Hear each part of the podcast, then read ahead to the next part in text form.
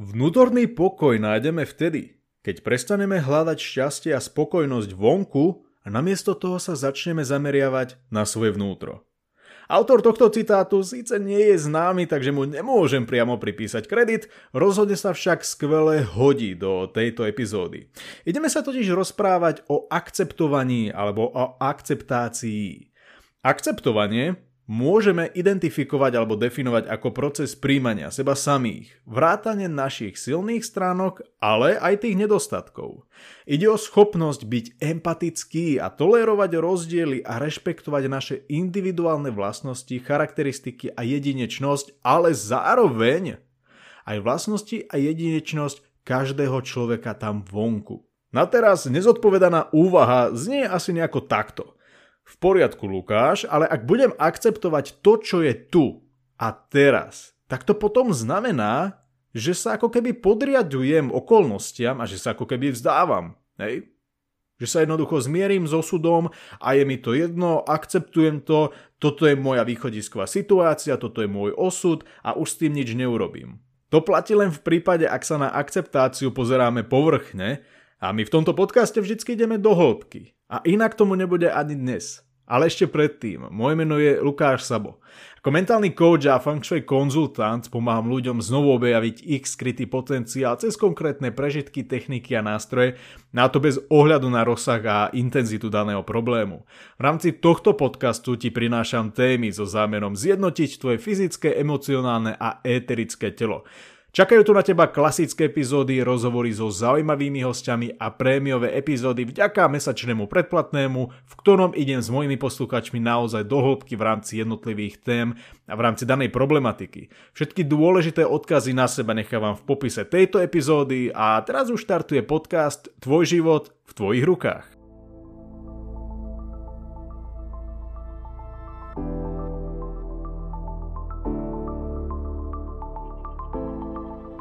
Áno, ja viem, ja viem. Akceptácia možno pôsobí ako taký protichodný pól toho klasického učenia v rámci sebarozvoja a osobnostného rastu, ktoré hovorí, že by sme sa fakticky nikdy nemali vzdať. Hej? Nikdy by sme sa nemali uspokojiť s priemerom a nikdy by sme sa nemali uspokojiť s tým, čo je tu a teraz, pretože vždycky na to môžeme byť lepšie. Hej? Keď sa nám niečo nepáči, no mali by sme to jednoducho zmeniť. Akceptácia by v takom prípade mala byť, uh, mala znamenať, alebo by to malo byť štádium, kedy sa jednoducho vzdávame. Ako som povedal na začiatku. Kedy si priznáme prehru a nechávame sa stiahnuť ku dnu, hej, že nechávame sa, nechávame plynúť ten svoj život s prúdom a nechávame sa prevalcovať tými okolnostiami, aj nám všetko jedno, zmierime sa so všetkým a, a nič s tým nevieme robiť, nemáme na nič predpoklad, nemáme nástroje a nemáme ako keby nejaké pozadie na to, aby sme niečo zmenili. No ale nie je to tak. Akceptácia je postavená na úplne inom princípe. Ja tú akceptáciu vysvetlím veľmi jednoducho. Akceptácia znamená prestať si zatvárať oči pred tým, čo sa v našom živote odohráva. Znamená to prestať žiť v sebaklame. Ja sa to pokúsim vysvetliť cez akúsi metaforu. Ten seba klam by v praxi vyzeral asi nejako takto. Máš otvorenú tržnú ranu, okay, z ktorej sa leje krv a nechceš si to priznať, tak sa budeš upokojovať a hovoriť si, že a to je len škrabnutie, o nič nejde, pofúkame to a hotovo. A presne sem sme sa dostali. Presne sem sme sa dostali, pretože sme v mnohých ohľadoch ako keby vôbec nepochopili tú filozofiu pozitívneho myslenia alebo ten sebarozvoj. Áno, ja viem, niekedy je veľmi zložité identifikovať, kedy možno už hovoriť o toxickom optimizme a človek je potom z toho veľmi zmetený. Áno, ja viem. Ale faktom zostáva, že tu nikdy nešlo o to byť non-stop pozitívne naladený alebo nikdy nemať pochmurné myšlienky. Ono nie nadarmo sa hovorí, že čítaniu s porozumením by sa mal klásť v školách väčší dôraz. No prečo asi? Lebo buď všetko berieme doslovne, čo sa nám dostane do, do uší alebo cez, cez vizuálnu podobu, všetko berieme buď doslovne, alebo skáčeme z extrému do extrému, alebo nepoužívame kritické myslenie. A áno, aj ja som vo svojej knihe spomínal a hovoril o benefitoch pozitívneho myslenia, ale to neznamená, že sa treba do všetkého na silu dotláčať. Hej? Len preto, lebo to má nejaké benefity. Len preto, lebo sa to naozaj v praxi osvedčilo. No, trochu som odbočil, ale tá akceptácia je naozaj naviazaná na tento systém, respektíve filozofiu pozitívneho myslenia.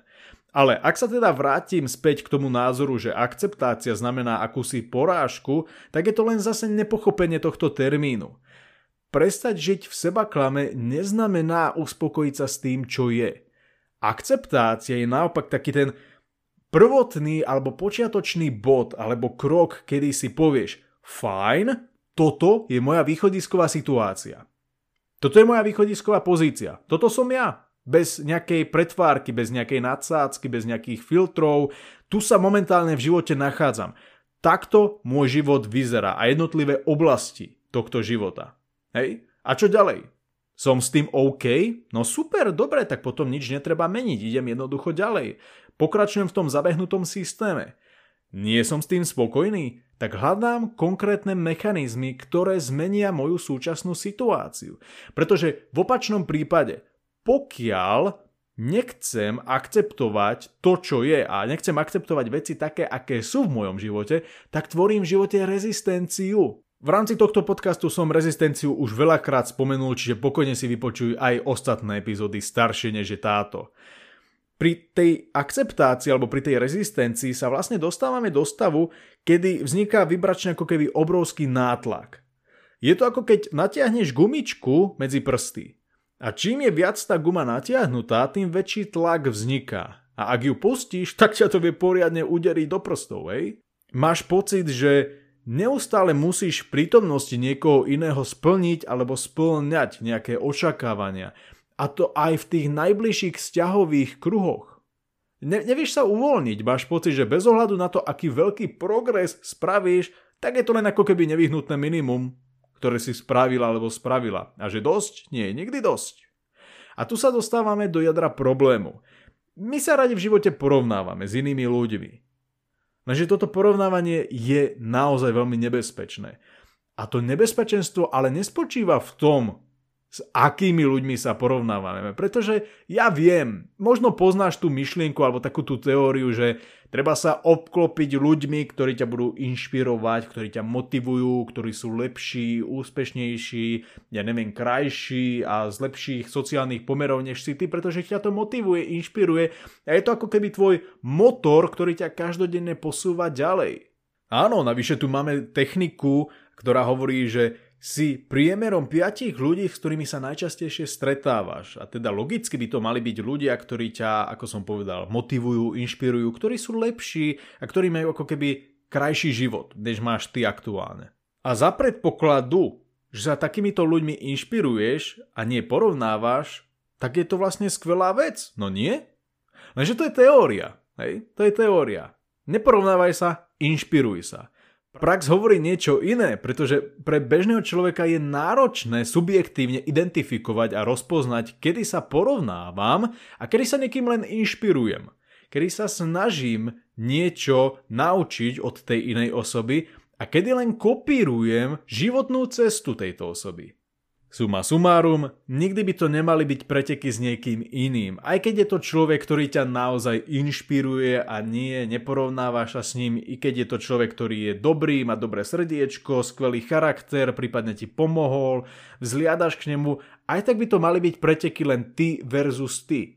Vždycky by si ten progres mal alebo mala zaznamenať len v rámci tvojej životnej cesty, len v rámci tvojej identity. Lebo v opačnom prípade, aj keď sa len inšpiruješ a nie porovnávaš, tak ako keby nevieš stále akceptovať seba samého alebo seba samu. Pretože ti vždycky do toho vstupuje niekto iný, identita niekoho iného. Hej? A nehovoriac o tom, že my sa vlastne v praxi radšej porovnávame, než inšpirujeme. A ideálne sa porovnávame v podstate so všetkými. Je to taká každodenná súťaž, alebo taká hra, alebo zároveň taká poistka pre nás, že na tom nie sme až tak v živote zle. Vieš, o čom hovorím? Prehliadaš si ľudí, sleduješ ich, snažíš sa ich analyzovať v škole, v práci, ja neviem, na ulici, v nákupnom centre, tvoríš si nejaké závery, hodnotíš tých ľudí. Som na tom lepšie alebo horšie než iní ľudia? Splňam nejaké kritéria tejto spoločnosti alebo nie? A ak prídeš k tomu záveru, že áno, tak potom vlastne fajn si so sebou ako tak spokojný alebo spokojná a ak nie, tak to vie naozaj ochromiť tvoje fyzické a psychické zdravie. A krásne na tomto, že my sa porovnávame a analizujeme ľudí, ktorí v podstate ale nemajú ani len trošku zastúpenie v našom živote. No, no niektoré štúdie naznačujú, že ľudia stretávajú približne 80 tisíc ľudí počas svojho života. A iné štúdie navyše uvádzajú, že tento počet môže byť aj okolo 300 tisíc, prípadne viac.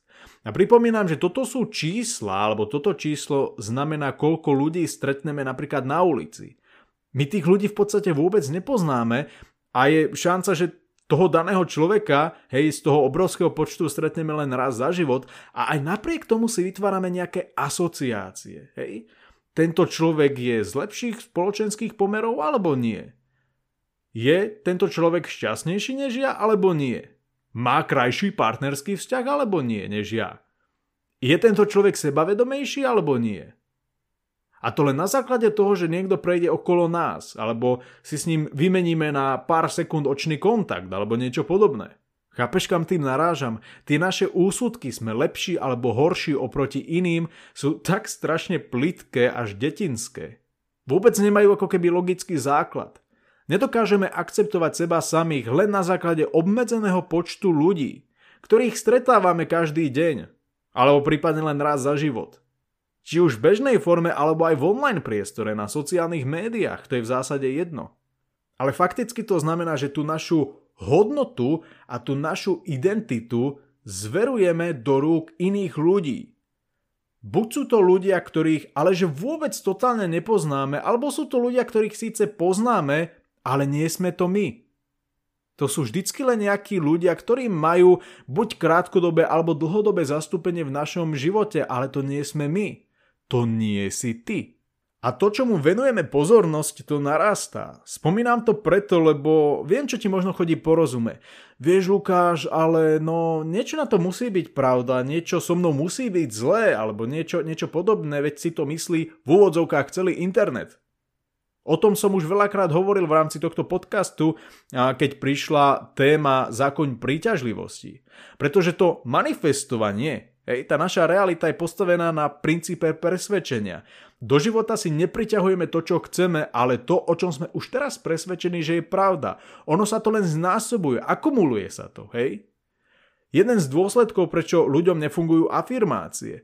Ak veríš tým slovám, ktoré vychádzajú z tvojich úst, želateľný výsledok sa dostaví. Ak nie, no nič sa nestane, prípadne sa stane presný opak.